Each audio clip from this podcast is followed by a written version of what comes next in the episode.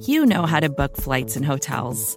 All you're missing is a tool to help you plan that unbelievable travel experience. That's why you need Viator. Book guided tours, excursions, and more in one place. There are over 300,000 travel experiences to choose from, so you can find something for everyone. And Viator offers free cancellation and 24 7 customer support for worry free travel. Download the Viator app now and use code Viator10 for 10% off your first booking in the app. Find travel experiences for you. Do more with Viator. You're listening to BGN Radio with Brandon Lee Gowton and Jimmy Kempski.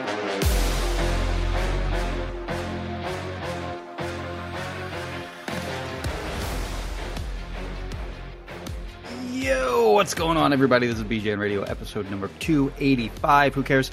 I am Jimmy Kempski with Lily the cat sitting on a recliner behind me, Charles Van Puppington uh, on the floor here, and Brandon Gowton of BleedingGreenNation.com, as always.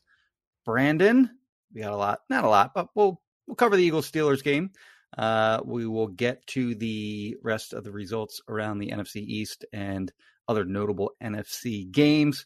We will each volunteer one player.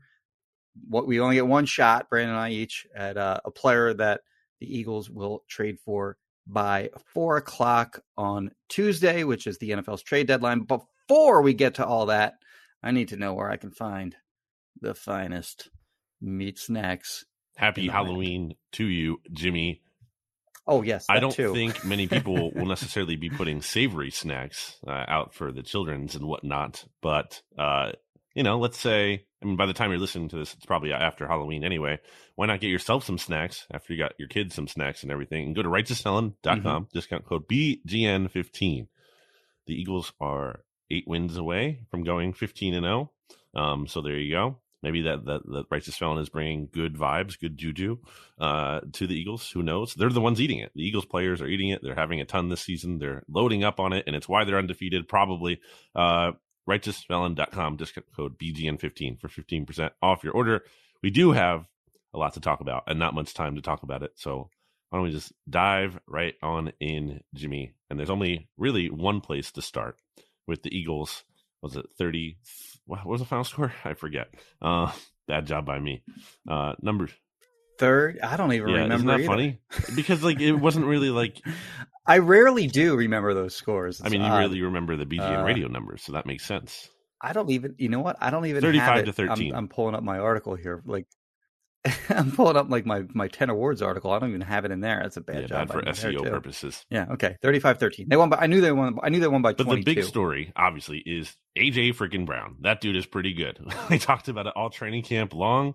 Yeah. And we also talked about how the connection between Jalen Hurts and him was pretty dynamite and pretty uh, uh, a moneymaker, if you will. And sure enough, yeah, uh, it hasn't been like that's you know showed up every single week, and it kind of had been a bit of a dry spell. There was that weird game against the Cardinals where like they didn't even use him a lot, and I was like, "What are you doing?" And mm-hmm. Jalen Hurts had kind of been quiet for the past couple of weeks. Jimmy, he was only averaging just under 200 passing yards per game, like 199 uh, in his last three starts heading into this one and he exploded mm-hmm. and AJ Brown exploded and it was a huge day. I think there's good reason for the you know the the slowdown of his statistics over the last 3 games. Jaguars of course was the mm-hmm. rainy windy game. Uh, the Cardinals was just, Cardinals game was just a weird game plan in my opinion. They really tried to attack more horizontally than vertically when I think there are opportunities to take plays to you know take shots down the field. Weird to me. And then the Cowboys game uh, they did uh, move the ball down the field against them. And then once Lane Johnson went out, they got a little bit more conservative, and you know they had a lead, of course, uh, in the second half, and they took their foot off the gas a little bit there. But uh, in this game, they got back to taking shots down the field, and AJ Brown was the recipient of that five for one thirteen and three touchdowns. He'd won fifty six. Yeah. At, in, oh, okay. in the first yeah. half. I meant total five for 113 and three touchdowns in the yeah. first half. And then he ended with six, six for, for 156. It was a career was day for him, just edging out the two times he went for 155. And he could have had more. He could have easily that, had... I thought that reception that he had in the second half, by the way, where he broke yeah. away, he had like you know, a lot of YAC on that on that reception. He he looked good there. like I thought that was his most impressive. Play. Well, maybe not. The, the, the one the play where he tr- Hurts just kind of chucked it touchdown. up. Um, yeah, and he tracked it and he showed his ball skills and his contested catchability is all there, all in one play uh, between those two defenders. Um, the next two touchdowns were absolute yes. dimes by Jalen Hurts. I mean, just beautiful uh, deep throws by by Hurts on those two touchdowns. Reminding me a little bit of the throws, the throw that he made to DeVonta Smith against the Broncos last year in what was his best performance of that season, best half uh, of that season uh, last year. I mean, he had a MVP caliber kind of day, in my opinion, Jalen Hurts.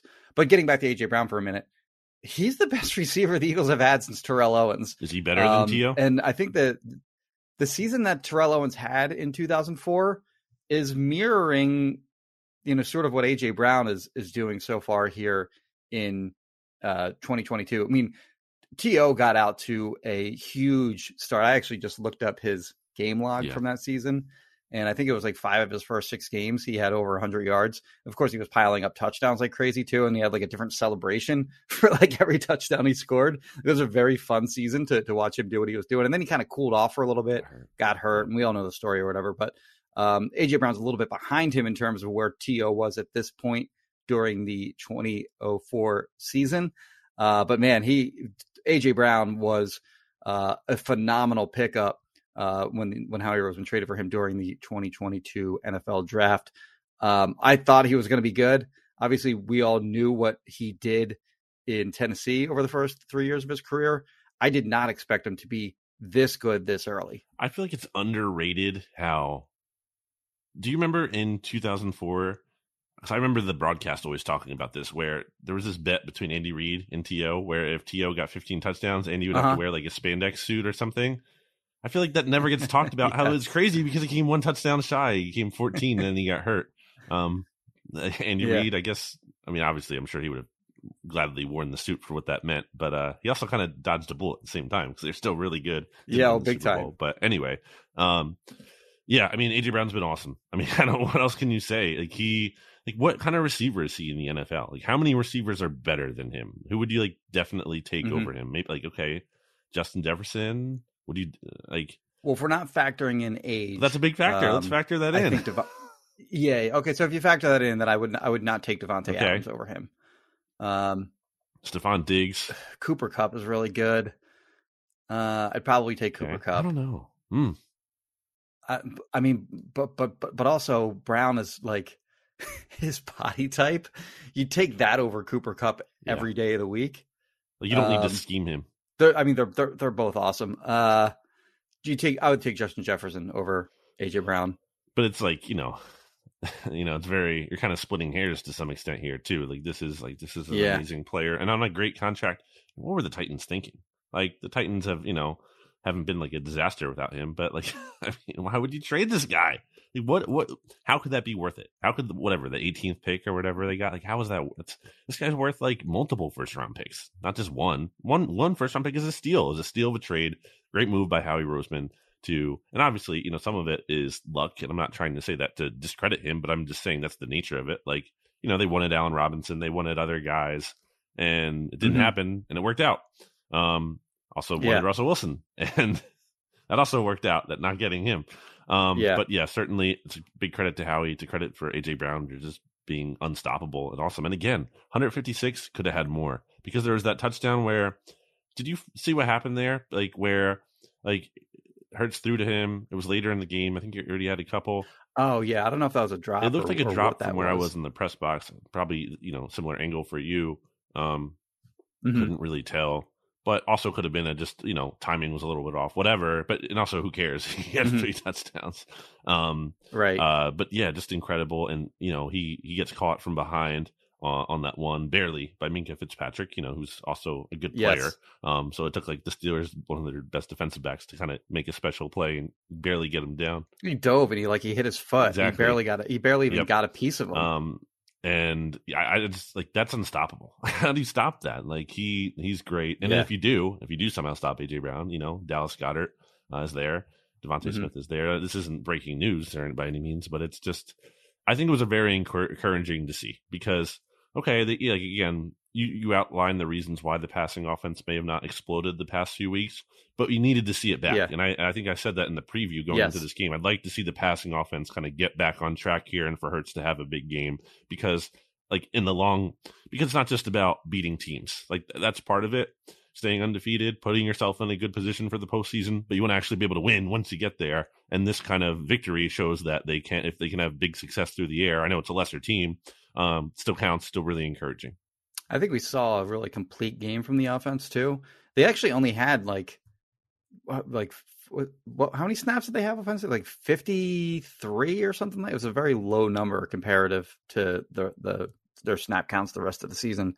But Miles Sanders only had uh, nine carries, and he still was able to manage. I think what seventy three yards or something like that, and a touchdown. Um, Hurts only ran the ball, ran That's with the crazy. ball twice, which which was his low yeah, for the but Wolf season, of course. out, I think his Um, previous uh, low was nine. I think. Okay. Or, like it was, it, it- it's two is a big deal. And the Eagles starters only played 40 something snaps because the backups all played 11. So they got rest for Hurts, Jordan Mailata, Isaac Seumalo, Mhm. Jason Kelce, uh, Lane Johnson, um, and then the, the receivers and, and Miles Sanders as well. So uh, that's a nice little benefit to have blown out the Steelers in this game uh, on the short week of of rest between now and and when they go to Houston to play the Texans on, on Thursday night. So um, yeah, it was it was it was. They've, it's weird that this is actually the first time they took starters out because they've had big leads in every single game. And I'm not saying it's wrong that they haven't taken starters out. There, there was never a time in any of those other games where you would have taken the starters out. Actually, I thought they took It the did starters feel a little too early. like a smidge early. I- but you get it Like with the um, you know, who you're playing. You're not like playing like Yeah, Tom Brady yeah, yeah. in his prime. You're playing Kenny Pickett, and you also have a Thursday night game. I always look at that uh, in a similar way to when, um, you know, the, the miracle to Meadowlands when the Eagles were down 21 with, I think it was like eight and a half Mhm. minutes. So I always kind of base my idea, take your starters out on that Sure. game. so like there was like nine minutes or something like left and they were up 22 and I'm something, like, uh, okay, I've seen this happen before, but like you said, it's, it's a Steelers offense that is not the same as that uh, old Eagles offense with Michael Vick and all those guys. So, um, yeah, I, uh, it, it's it was good for for Nick Sirianni to be able to get those guys out and and also to get some of those other guys some playing time. Like Gardner Minshew hasn't enter, entered a Yep. game so far this year, um, and then you get all all your backup offensive linemen in Dillard. there. Uh, just kind of keep keep them. Dillard evidently played a little left guard. He's versatile, game, like, baby. they that's right and i so jeff mclane had pointed that out on twitter and i uh and i quote tweeted it and said something like uh the eagles are showcasing his uh his versatility and i think people took me I, seriously mean, on they- that. I Like, think they are, though. I mean, that's maybe yeah. maybe they were. But yeah he, he played like two or three snaps or something like that at guard. Um but yeah so uh it was a blowout win and i think eagles not not eagles fans philly fans kind of needed that in you know a mid and, and like you said in the last podcast not all eagles fans that listen Sure. to this podcast are phillies fans but i think uh locally here uh the your your average philly fan really needed this easy win at the eagles so you know you can't have too much stress every night uh, watching watching sports, and certainly this is, this will be a stressful you know next week or so with the with the Phillies playing the Astros in the World Series. But um, anyway, uh, did you have any any more thoughts on the yeah, offense? you know, good game for on to the Miles? Sanders. He averaged like what seven point eight yards per carry. Had that touchdown Mhm. run right after AJ Brown got caught from behind to cap off that drive with a score. So good job by him. Quietly, kind of had like a really nice game. I thought the offensive line opened up some big holes in there. Not to say Mhm. he didn't take advantage, but like you know, offensive line also run blocking. Thought you know they were another strong day for them, and also could portend well to this week's game against the Texans, who are not necessarily the best run defense. We'll get into that. Um, Yeah. well, not super later in the week because they play on Thursday, but in a future pod or a preview pod uh, in a day or two. Uh, last thing I wanted to say is on the coaching staff because I think they deserve a lot of credit too. Uh, you know, Jalen Hurts, AJ Brown, give them all their flowers and those are the exciting names to talk about. But I think Nick Sirianni's messaging mm-hmm. coming out of the bye was really good. I know you had talked about the messaging uh, for the Dallas game and how that was important. His mm-hmm. messaging for uh, coming out of the bye was that like we need to avoid the letdown. You know, here are teams that kind of came out of the bye and they didn't play like they did. Um, they they they, they to, like they just kind of loafed or whatever. They they took things for granted and uh, they didn't right. play like the character how they characteristically play. Um, so I think there was a guard against that. Um, to his credit for sure. And I also think um, coaching staff did some nice things, like the touchdown to Zach Pascal. That's coaching, like like running that fake screen to Dallas Goedert that they've run so much, mm-hmm. so that the Steelers get sucked into that and leave Zach Pascal streaking down left sideline let wide open. Like I, I don't know uh, if I always pay attention to the coaching staff as much, like right after a score, you know, because I'm looking at the players. But I, I thought the coaching staff was like super jacked. I saw Sirianni going wild, and I yeah, asked him yeah, about yeah. that uh, after uh, the game in this press conference, and he just gave you know the glowing answer. I know we all know Zach Pascal's his boy and means a ton to him, um, but I also think part of that too is like that's a coaching staff touchdown. It's not just about like Jalen Hurts making a play like he did earlier. So that's like kind of where they can kind of feel good about themselves and making a really good call. So both Sirianni slash Shane Steichen deserve their credit uh, as well. Do you think they drew up that play specifically for Pascal to throw him a bone because he does all the dirty work? Because so. that's that's a that, that that's a scheme yeah. yes. touchdown. Like there's nothing special that Zach Pascal did on that play other than run down the field, get wide open, and he was wide open well, because the, ball. the Steelers came up. Like JJ, cut the ball, does yeah. think Whiteside necessarily came... make that play? And also, does he you know, does he have the yeah, speed to get to the end zone? And that's exactly it. Like that's kind of what we talked about. What his mm-hmm. addition was uh, at the beginning of you know th- this this off season, where he was going to do all the dirty work things that JJ Arcega-Whiteside did, but would also catch the ball yep. when it came his way, like in those kinds of situations, and and that's what he did. And I can't, I can't to you know answer the question that I just asked you. I kind yeah. of feel like they they purposely he, gave he that to said as Zach much Pascal. in his answer, not like you know. I mean, he kind of oh, like he, okay. said it's nice when you're able to you know have that moment. So I think yes, yeah. is, is the answer to that. I've been waiting I, for them to to run a a, a double move yeah. off of you know a quick screen all season, and they finally did it in a hit. Um, and they caught it at the right time too. Like I don't know, they so, I mean, you can look at that and go, why would you waste that against the Steelers? Well, they were up 21 to 10 at the time, and that game, that that play basically put that game away. It also kind of makes other teams have to really respect that play in terms of like, mm-hmm. hey, we can't cheat on Goedert because they're gonna they could be able to hit this. So like, and then you're getting a one on one in Goedert, and then maybe Goedert makes a play because he only has right. one defender on him, and they're not cheating as much. So, uh, yeah, I think that's why Pascal's a good part of the offense because if you do forget about him, he can kind of hurt you or his presence. It's not like you mm-hmm. can't just ignore him totally. You okay, pal? That's Charlie again. He's weighing yeah. in. You all right? Charlie's a big Zach Pascal fan. Um, That's right. Let's, let's Goedert, by the way, as long as we're as long as we're mentioning yeah. him, six targets, six receptions. Like yep. he's the most efficient player in the league. Yep. It's cra- like a tight end in the league anyway. Uh, 64 yards. Get that one-handed catch in there. They Pass went to him behind him very commonly in third and fourth down situations. Like he was sort of their go-to guy when they needed to move the chains. Um, so yeah, he had he had a good game as well. Um, did you have anything else for the offense? No, let's flip over to the defense where you know, it was kind of a weird game in the sense that like there were some long drives that they allowed, which yeah. are kind of like the frustrating, you know, classic Jonathan Gannon like bend and break. Mm-hmm. some of those, uh, you know, the first one was aided by the special teams penalty when the you know the Steelers matched. Uh, by the way, what what is Mike Tomlin doing going for a field goal right. from the two yard line yeah. when his team is like 10 and a half point, 11 and a half point underdogs. Uh, you know, and he goes for it once they move the ball to the one and they get it. So whatever. And they're two uh, and five. Like who, who cares? Yeah. Go for it. what are they doing? Yeah. Uh, I like Tomlin, but like some of his decisions in this game were like, we need decisions. I'm like, what do you, cause he kicked a field goal late, later in the game too. Yeah. When again, anyway.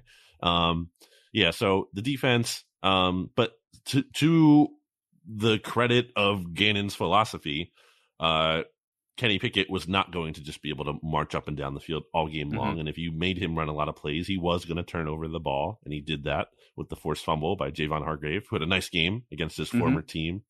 Uh, and then obviously the TJ Edwards deflection that I don't want to discredit Chauncey Gardner Johnson, who now has a career high four interceptions this season, but some of those interceptions have been like, like very, uh, like like not gifts, but you know, like right, right, right place at the right time. He's, and he's made the play again to his credit. yeah. Not everyone catches the ball, but he does. So yeah. uh, that's nice. But I want to. He's, he's he's got to share the league lead.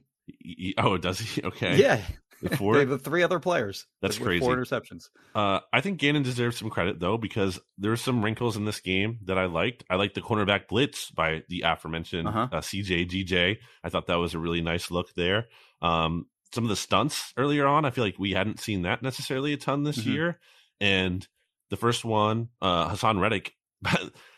The, these hits that they were putting on Kenny Pickett were like huge. Yeah. Like you know, it's one thing to Yeah. sack a quarterback, but they were like sacking him like BG crushed them too. it's like you know the tackling dummy in practice, like where the coach holds it up and you like run into it and Right. tackle it to the ground.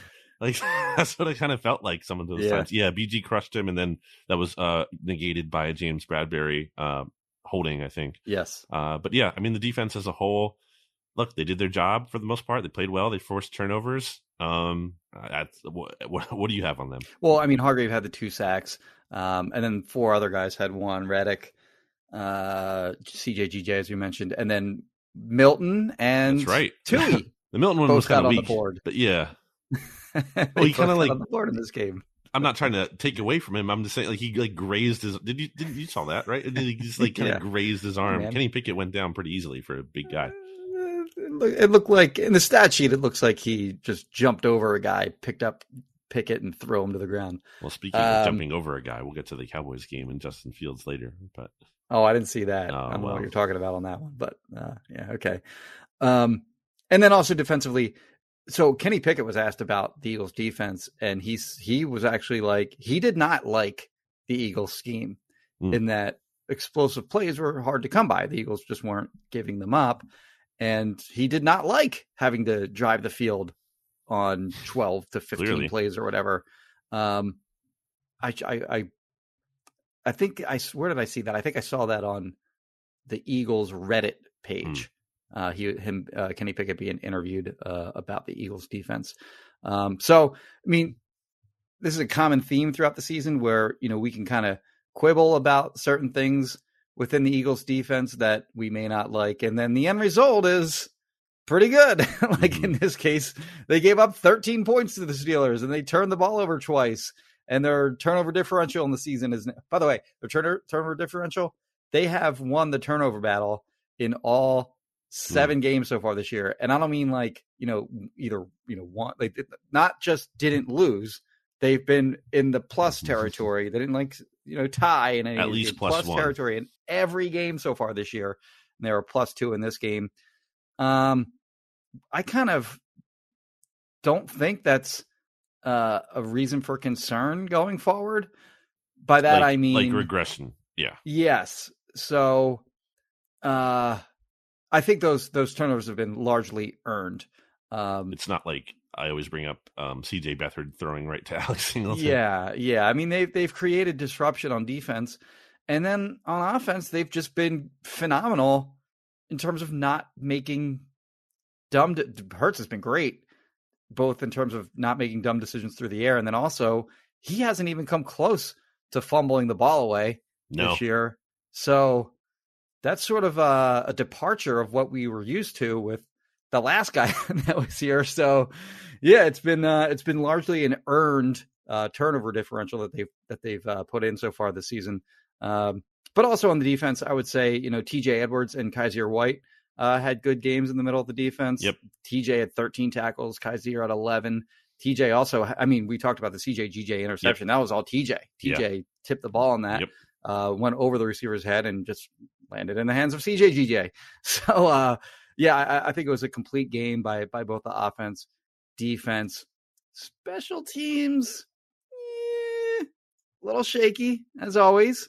had the Um, great go ahead. punt downed at the one yard line by Zech McPhearson Yes. there, which led to some confusion in the stadium. Understandably so. I don't think everyone, you know, always gets that rule where, Yeah. for those who don't know and were maybe confused, when the kicking team, the punting team here, if you will, uh, touches the ball at that point, so in this case, the Eagles, the other team, the receiving team, the Steelers, have a free advance. They can take that ball and try to return it. Uh, I believe this happened once upon a time with Colt Anderson against the Packers. I forget if that was 2013 and 2014.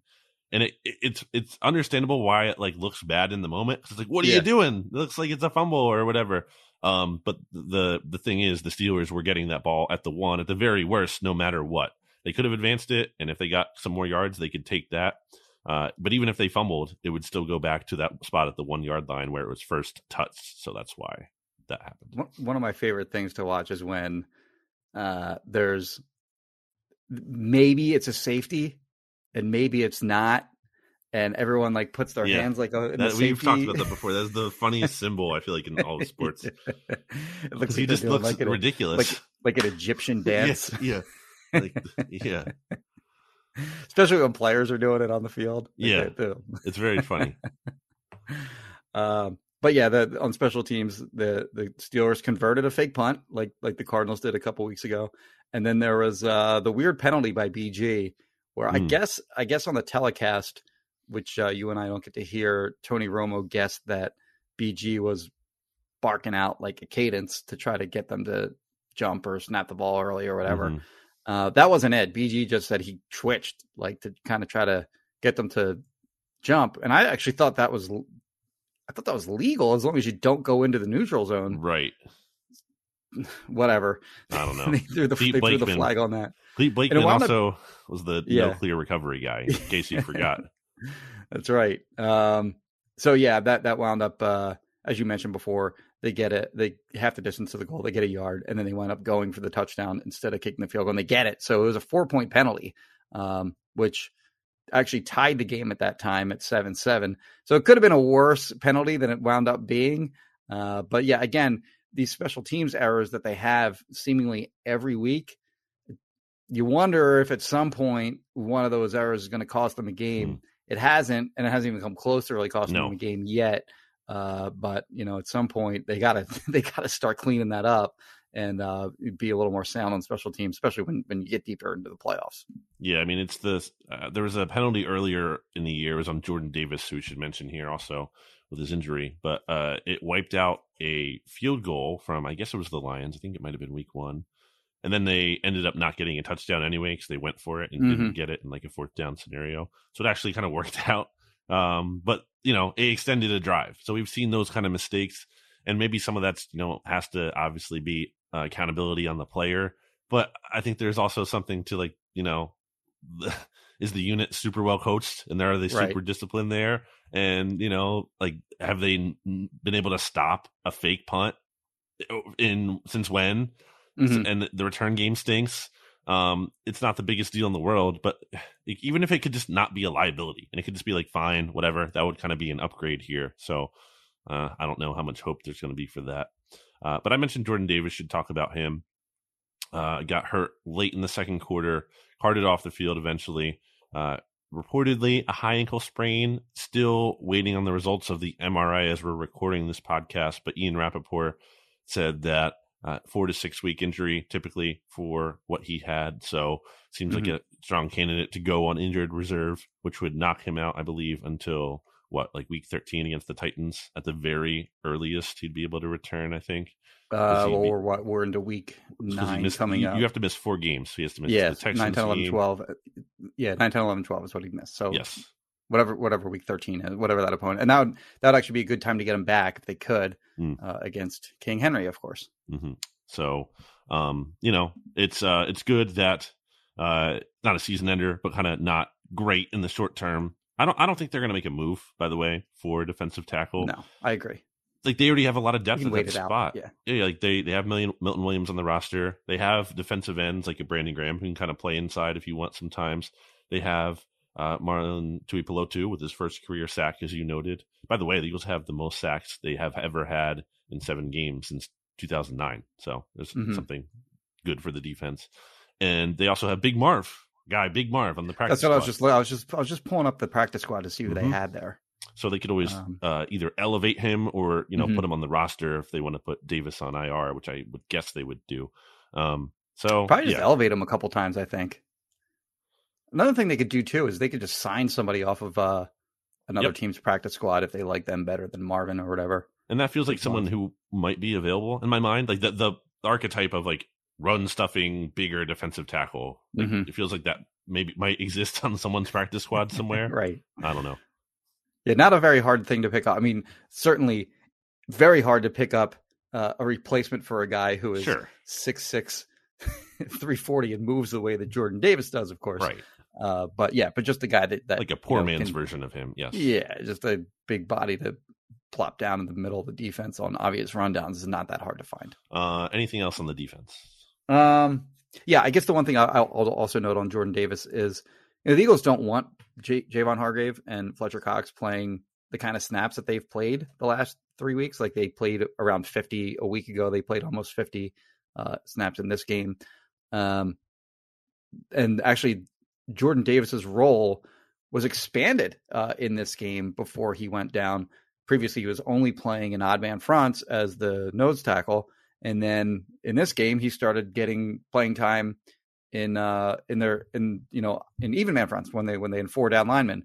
Uh, so they had him on the field at the same time as Fletcher Cox, for example, and Javon Hargrave out of the game. So I think he was primed to take some snaps away from Hargrave and Cox to help keep those guys fresh uh, as the season progresses. But now with Har- with uh, Jordan Davis out, it's going to be a lot harder for Jonathan Gannon to you know not play Fletcher Cox and and Javon Hargrave uh, as as much as they have been the last few weeks. So I think their snap counts are probably going to remain uh, up around you know like 60 70% of the snaps going forward until Jordan Davis gets back, which uh, is you know a little bit unfortunate, but um, overall obviously the Eagles are very fortunate with you know the the uh, injury luck that they've had so far this season. It's kind of crazy that this is the biggest injury that they've suffered so far, Right. and uh, he's you know reportedly uh, quote unquote only going to miss you know four to six weeks or whatever. So uh, the Eagles should be thankful uh, for for you know sort of the, the luck they've had on that front. Last uh, two points quickly from me on the defense before we take a break. Number one,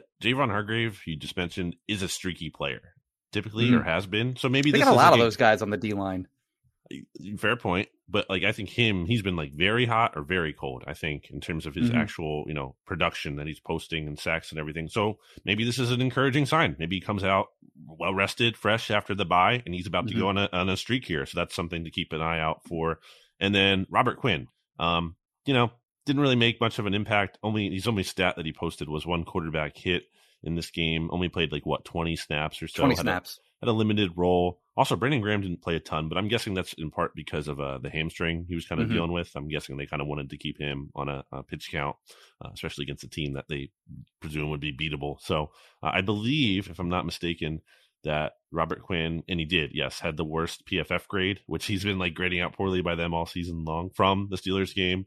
I mean, you know, it was his first game with the team after only joining them in a couple days, and he was playing on a short week too because the Patriots had played or the Bears had played the Yeah, Patriots Monday on Monday night, yeah. And you know, there's travel, so he went from like yes. New England to Chicago to Philly. So you know, like you know, not Figuring gonna, out where he's going to live in the short term. not going to crush him certainly for his first Yeah. game, but um, something to monitor still since he hasn't been good this season. It would be nice to see a you know spark from him at some point. Uh, but that's all I've got. Are you ready to take a break? Let's take a break. Uh, But- but before we do, Kristen Roach of Roach Realtors. You can call her or text her at six no eight five six eight five six nine zero six nine two nine five if you're looking to buy or sell your home. She was voted by God as the best realtor in the history of the universe. Uh, again, 856 906 9295. Back after this. It's only a kick, a jump, a block. It's only a serve. It's only a tackle, a run.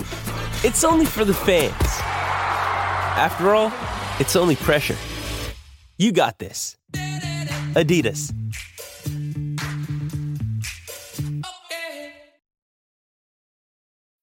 When you need mealtime inspiration, it's worth shopping Kroger, where you'll find over 30,000 mouthwatering choices that excite your inner foodie. And no matter what tasty choice you make, you'll enjoy our everyday low prices, plus extra ways to save, like digital coupons worth over $600 each week. You can also save up to $1 off per gallon at the pump with fuel points. More savings and more inspiring flavors make shopping Kroger worth it every time. Kroger, fresh for everyone. Fuel restrictions apply. Back here on BGN Radio, which is brought to you by Kristen Roach, Roach Realtors, and Righteous Felon Craft Jerky. You can go to righteousfelon.com, use discount code BGN for 15% off your order today.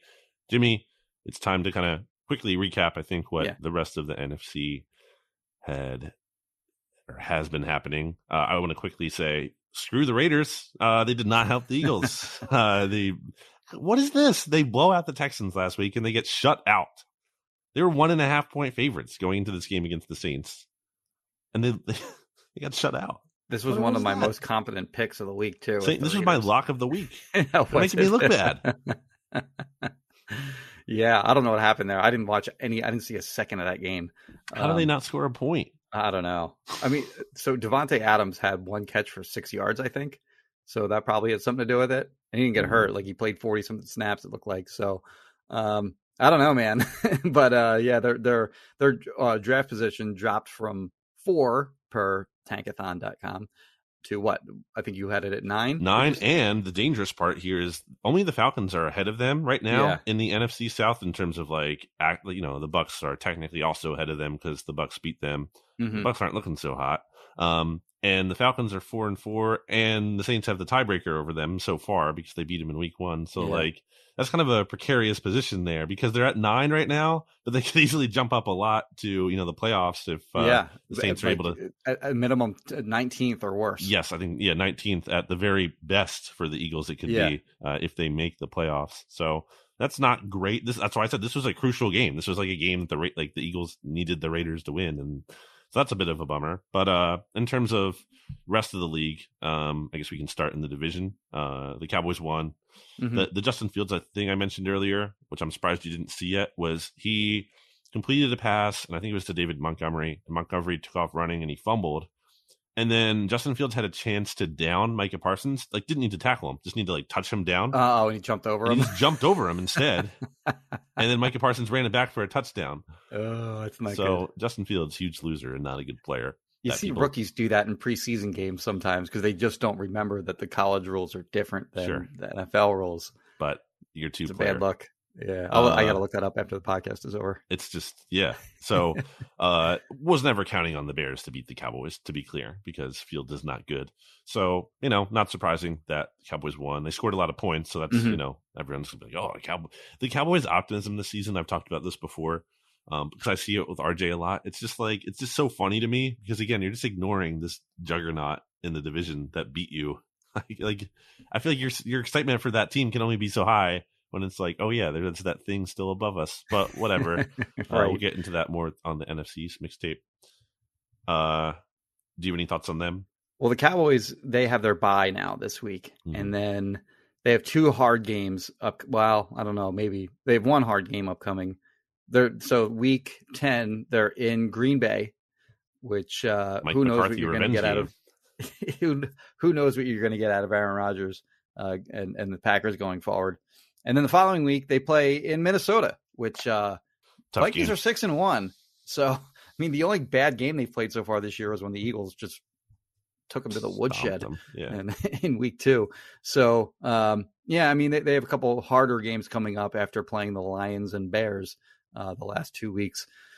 Um, Giants seemingly every week this year during their winning streak, they were just beneficiaries of their opponent making some weird, bad, uh, big mistake uh, at the end of games. And I thought we were going to have that again against Seattle when Tyler Lockett dropped what should have been a very easy touchdown catch uh, when the score, I think, was 10 10 at the time. Uh, I believe Se- Seattle had to settle for a field goal uh, after he dropped that, that touchdown. Uh, but nope, wasn't to be. Seattle just pretty much outplayed the Giants in this game. Giants only had like 225 yards total, I think, uh, like 13 or 14 first downs. Their punt returner lost two fumbles. So this was a game that the Giants looked a little bit more like what they've been the last five years and Mhm. less uh, what they've looked like so far this year. And really, it was only a matter of time before, you know, they played kind of down to what their actual talent level is uh, on their roster. Um, I mean, give them all the credit in the world for getting for for being six and two Sure. uh, at this point in the season. But I think this game against uh, the Seahawks. And I know that you're a big Seahawks guy this year. Yeah. Um, and they're a lot better than than uh, certainly I anticipated they would be. Uh, but yeah, the, the, Giants finally faltered uh, in a game in the second half this this year. Yeah, I felt this is so I can't pick lock. I can't pick the same team for the SB Nation NFL show per our rules that I made up uh, okay. for lock of the week it's just not fun. I feel like for content to just you know take the same team, but like I wanted to take the Seahawks again because I picked them last week. I think to beat uh-huh. the Chargers, and I wanted to take them this week to beat the Giants because I felt incredibly good because it just felt like the Giants were due. They can't keep winning all these games. They were going to lose yeah. one of these games, and I, I just think they ran into a better team on the road. So I don't think they have any reason to hang their heads. But I think you see the ceiling with this team. They need more talent. The coaching and everything can only go so far. Um, and I think that's what they ran into this week. So they're going to be an interesting team to watch here at the trade deadline because there's some talk that they could maybe get Jerry Jeudy, um, Brandin Cooks, which also, from an Eagles perspective, I think is very interesting to watch because maybe the Eagles don't have to face him on Thursday night, which would be like a nice. oh boost. yeah, right. Uh-huh. Not that they should be able to. Uh, shouldn't be able to beat the Texans anyway, but if you can play them with also out their best receiver by far, yeah, uh, that'd be a nice little you know advantage you have going for you in addition to everything else.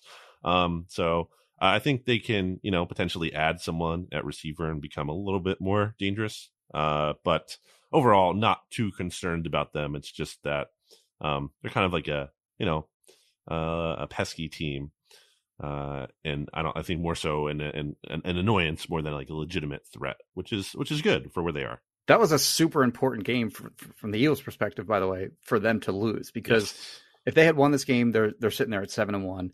You only have a half game. You're only a half game up on them, and their upcoming schedule is well. They they like like the Cowboys. They have a bye this week too. Mm-hmm and then they have the, the Texans at home, mm. and then the Lions at home. So you're mm. looking at like being nine and one more than likely uh, after that game, and then they have a big uh, upcoming uh, game. Actually, two weeks in a row, they have NFC games. Excuse me, NFC East games uh, at Dallas, and then at home against uh, the Commanders. But uh, yeah, so so for them to fall to six and two gives the Eagles a little more breathing room at the top of the NFC. They now have a 1.5 game advantage over uh, everyone else in the division. By the way, the, the Vikings, uh, we mentioned them before, they have uh, a three and a half game lead uh, on the Packers. And like, like, let's say the Eagles and eventually wind up uh, as the one seed. Mm-hmm. That is a very unthreatening type of like, you know, potential number two seed. Yeah. You know, the, the, the quote, the you know the- theoretical like biggest threat to the Eagles in the playoffs should it play out that way. I, I, I think yeah. To me, it's not the Vikings. The Vikings are not the the second or the scariest team to me in the NFC. I, the Seahawks are up there, and the the mm-hmm. Seahawks and the 49ers I think are competing yeah. for that number two. Yes, but like I I think yes they're in the conversation, but it's not they're not number two for me. Uh, they're they're they're up there, sure, but I just think. So how would you rank them?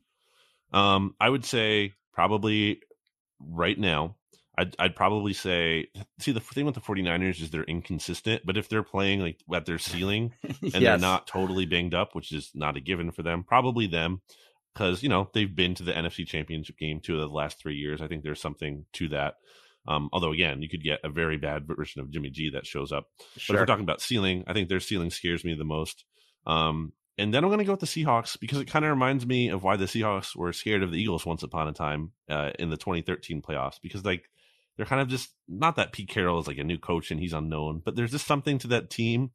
There's like expectations are so low, like everyone's mm-hmm. still doubting them, not buying in, and I just feel like they're kind of a, in a dangerous position there.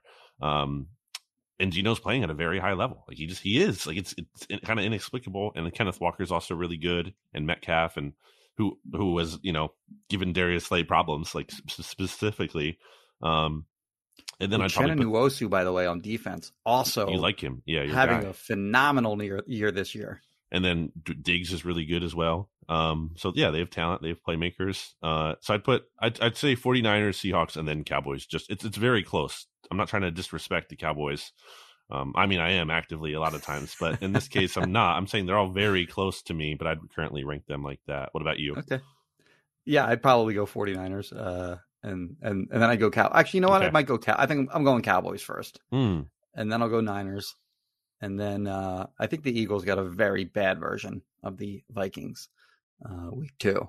Yeah, if they played again, that game would certainly be a lot closer. I would have them three, and then I'd have the Seahawks four. Ooh, sleeping on the Seahawks, dangerous. Maybe you know I'll say this about Geno. So I mean we've he's had a really good year throwing the ball, but at the end of that Giants game, he scrambled for a first down that basically ended that game. He looked good as a runner, Yeah, and I always like. I mean he, that hasn't always been a big part of his game. Like he has No. the ability to run around a little bit.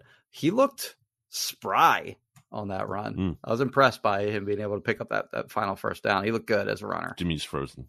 He oh At least on my screen. Are you there, Jimmy? There. Now you're back. Sorry, you, were, Okay. you were frozen for a bit, and I wondered if you timed out. Um, but yeah, I, I didn't see that. But um, else, so we we kind of touched on the NFC there. Uh, Mhm. We can move to our final thing, which is Jimmy. Tell me who the Eagles are trading for. all right. So we'll each what take we each get one shot. I guess we get, we had to flip a coin. Do you have a coin nearby? I don't have a coin. Uh, Um, I got a I got a something you can flip. Yeah, I got a. Uh, that doesn't a- a- count. a- The contact I mean, yeah, Lens contact lens case. What do you All want? right. You want uh, Uh, I want top, top, side, or bottom side? Okay. On the floor. You got it. Yeah, I mean, it's probably that's probably the best side. The bottom side definitely weighs more than the top side. The You side is definite- designed to go. you have a definite advantage on that one. Uh, well, it doesn't matter. Uh, Kareem Hunt. You know, uh, I mean, yeah, obviously. Uh, I mean, we saw Nick Sirianni posing with him. You've mentioned how your NFL sources tell you the Eagles are not done, and running back is a position. You said this on the last BGN radio episode. They kind of want uh, more help there, not because they hate Miles Sanders and doubt him as much as they just need more depth at that spot given his Mhm. injury history. Um, and we talked about how the Eagles want to rotate their defensive linemen. I'm sure they also don't want to give 20 carries to their running back at the same Right. time. Their one running back that they feel good about. Um, and then also, just you know, if we're talking about areas to improve on a very kind of stacked team, a running back who has some pass catching ability is certainly one of those because they don't have that right now. Kenneth Gainwell has clearly not turned out to be that guy uh, in any kind of dangerous way, and Sanders has only gotten worse somehow every single year in terms of receiving production. Mhm. Uh, so I think he makes the most sense. And if you know Ralph Vacchiano, is that that's that's his Va- name, right? Vacchiano, I think. pronounce it, Yeah. Sorry, uh, he's saying like he could only take a fourth, which that seems too low to me. But like that's a no brainer. Really? See, I think that's too high. Really? I don't think. I don't think they're going to get a four for him. Hmm. I mean, you gotta. They, why you gave a four for a Jay Ajayi? Yeah. So Is uh, he is Jay Was he a better player than Kareem Hunt? Well, he was. He still had a year and a half left on his rookie contract. but he also wasn't as good of a pass catcher. This is a pure rental Sure, but like that again, you're getting in, pass catcher. in, in yeah. But it's a pure, and he also hasn't had a great year so far this year. He's averaging Okay. four. He's averaging four yards per carry. Hmm. Like last year, he was up around like just just under five. hmm This year, he's he's 4.0. Um, Okay. But I, I I think he's. I mean, of course, there will be plenty of people if they trade for a Kareem Hunt, and rightfully so, who will just be totally against that move because of uh, his, you know, the video that emerged of of, of him in, during the 2018 season when he was still with the Chiefs. Chiefs Mhm. cut him immediately after that video emerged of him. Um, I think he like, I think he did he kick a girl in a hallway of a, like a hotel or He- apartment he- complex yeah, or something he- like He that. struck a woman. It's very easy to find online uh, if you want to watch that. Uh, if like you just want to see what happened. Um, but if so, if they do trade for him, of course, people are not going to be happy about that, and rightfully so. You know, Yes. but as a player, he's a great fit because he gives you the power element between the tackles uh, that I don't think the Eagles are necessarily missing. I think Miles Sanders has run hard between the tackles so far this year. quarterback's also good at that. Exactly. And but I think in terms of preservation of the quarterback and also preservation of Miles Sanders as the season uh, unwinds, Hunt gives you the opportunity to you know preserve those two guys and then also uh um like like you said he's injury insurance for for Miles Sanders who by the way missed games at three different points of the season last year. Uh, but Hunt can give you that gives you that power element inside. He can catch passes as you noted. Um, and he's used to playing in playing sort of second fiddle to uh, uh, the number one running back in Cleveland, of course, with uh, with Nick Chubb there. So um, I don't know if he's super thrilled about like I think that's part of the reason he wanted to be traded from the Browns. Uh, but I think uh, you know pretty much any contender that he would go to would probably sort of be that second fiddle again anyway. Uh, so yeah, I think that's possible. I, I don't think it takes a fourth round pick. The Eagles don't even have a fourth round pick, by the way. They have a This they have- year, obviously no. the, the two. They have the two ones, a two, a three, and then two sevens. Uh, they have extra picks in 2024. including The two. Browns are interested in that. Yeah. I, I don't know, maybe like in uh Hunt for and a pick like Hunt and a five, or like Hunt and a four for the Eagles three makes Oh, sense. So, uh, but I don't know. Um, I, I don't. I don't think he's worth a four. I, like I think when whenever you see that the cost of the player, it's always not that. it's always less than that uh, because typically the cost is coming from the team trying to trade him. Mhm. Um, so anyway, uh, I'll take a shot in the dark with my player. Mhm. I'll go Dante Foreman from Mm. the Panthers, who already traded one running back this year. Uh, but he's you know same type player in terms of the power element, but less of a uh, pass catcher out of the backfield. Filled in fine for Derrick Henry uh, the year that they last year when they got the one seed in the uh, AFC South when Henry missed like half the season basically during the regular season.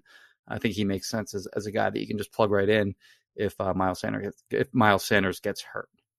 Uh, and you mentioned Foreman as you know potential free agent target um, Mhm. back in the offseason.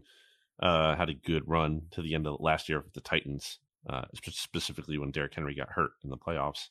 Uh, what, what we just mentioned there, the power angle. I was that was another thing I wanted to mention about the the coaching staff yesterday. I forget, I, I can't remember the play, but remember there was a play where like typically the Eagles would sneak it there and they kind of like fake that.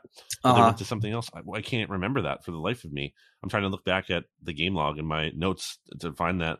Um, but whatever. Point being is like you know they were do- they came out of the bye doing things that um you know new wrinkles and kind of you know keeping and they clearly self scattered and applied some things and I think that again pretends well to the rest of the season because Mhm. okay they're not just predictable they're doing different things off of this so now we kind of don't know what they're going to be doing we kind of have to be a little more honest anyway it's a tangent but uh that was the other point i wanted to bring up so Mailata rocked somebody on that play, by the okay way. well what was it do you don't remember what it was What, what, what are you talking about? The, the play that they ran? talking about the Yeah, one- so they it was the, I, the Steelers were selling out to stop the sneak, Mhm. and uh, instead he like Hurts kind of just threw like a chest pass to Sanders, who ran to the edge, okay and he picked up the first down with like easily.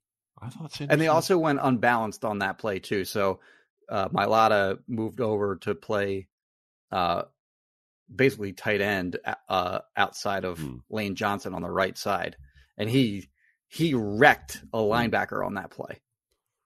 So uh, the Eagles have until 4 p.m. Eastern on Tuesday to make a move. By the way, uh, something I didn't really think about that I wanted to bring up with the Robert Quinn trade at the time was you know, all the more reason to make the move when they did is because you get him then for week eight and week nine. Like anyone the Eagles trade for this week, gonna be tough to play because they play Mhm. on Thursday night and it's on a Yeah. road. So like there's the travel involved too.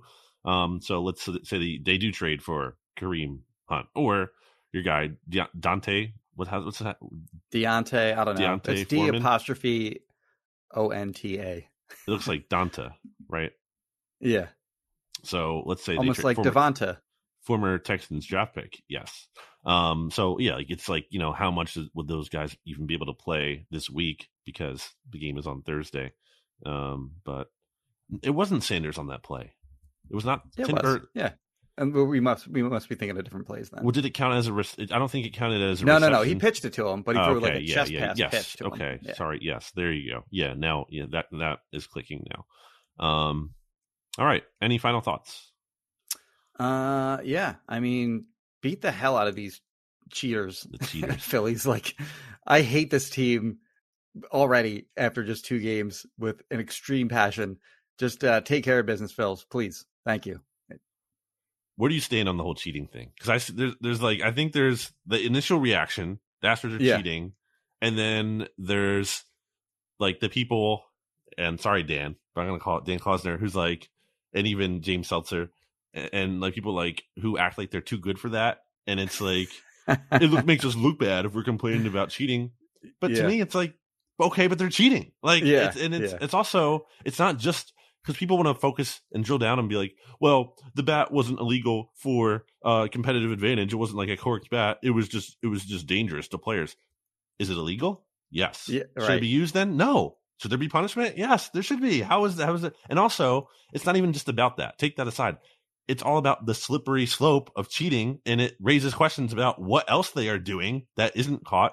Because, as we've seen with the New England Patriots, it's not like they just stop. They don't just stop. They keep doing it, and then they get caught again at some point, like the Yeah. Patriots did multiple times, and again and again. It was Spygate, and then it was the deflated balls, and then it was the taping signals at the, at the Bengals game. Like they're gonna, they just keep. They're not going to stop. They're going to keep Yeah. doing it. So like, I, fans absolutely have the right to be frustrated with cheating, and also that's the first part of it. And second, it's I think it's totally fine to homer it up and be like, you know, the team is cheating. They absolutely are cheating. I don't think it's the mm-hmm. reason the reason why the Phillies lost the other night. To be clear. But more than one thing can be true. You can still be mad about them mm-hmm. cheating and acknowledge that the Phillies didn't play well enough. Major League Baseball handling of that when they got caught was basically I mean they basically said well they're going to have to live with the stigma of cheating for for the foreseeable future. And, all and you know what? You know what? Guess what? Uh I'm to in my mind like they deserve everything they get. Like Uh-huh. every bit of criticism every bit of warranted, unwarranted Exactly. doesn't matter. Yeah. They deserve every last bit of criticism and speculation and whatever that that that comes their way. Screw Yeah. that team. I hate them, and I hope they. I hope they eat, the Phillies just absolutely bury them over the next three games. I hate lo- that team. I love how I mad don't you even. li- are. I don't even like baseball that much. Right. like, like I don't, I, I don't watch that many baseball games. Well, you hate I cheaters. hope this team. I hate like I hated those Patriots teams that were Yep. cheating. It's it's like the, people work their whole lives to get to the professional level, Sure. and then to have a team beat you in the World Series because they cheated. Yeah. And I'm not even talking about this year necessarily, but I'm talking about like it the year that they were blatantly cheating and were getting Mhm. like extreme advantages with the way they were cheating. Like that is that is gar like that is Yeah. crazy to me. That and also their their whole attitude after they got after they Yeah. if before they got definitively caught, their whole attitude was like, no, come on, Above reproach. Yeah. right? Screw that. I hate that team so much. Yeah. The Phillies absolutely have to bury them. Please, That's why yeah, please, make it, Phillies. would make it so much sweeter if slash when they do. It's just like you freaking cheated and you didn't even win the World Series this time. Yes. Freaking cheaters. Right. And I agree with you. It absolutely that's the thing. You lose all benefit of the doubt. You lose it. It's not just like it's not as simple as well, they were caught cheating and they were punished or whatever, and now it's over. No, it's not over. It doesn't end. And again, Yeah.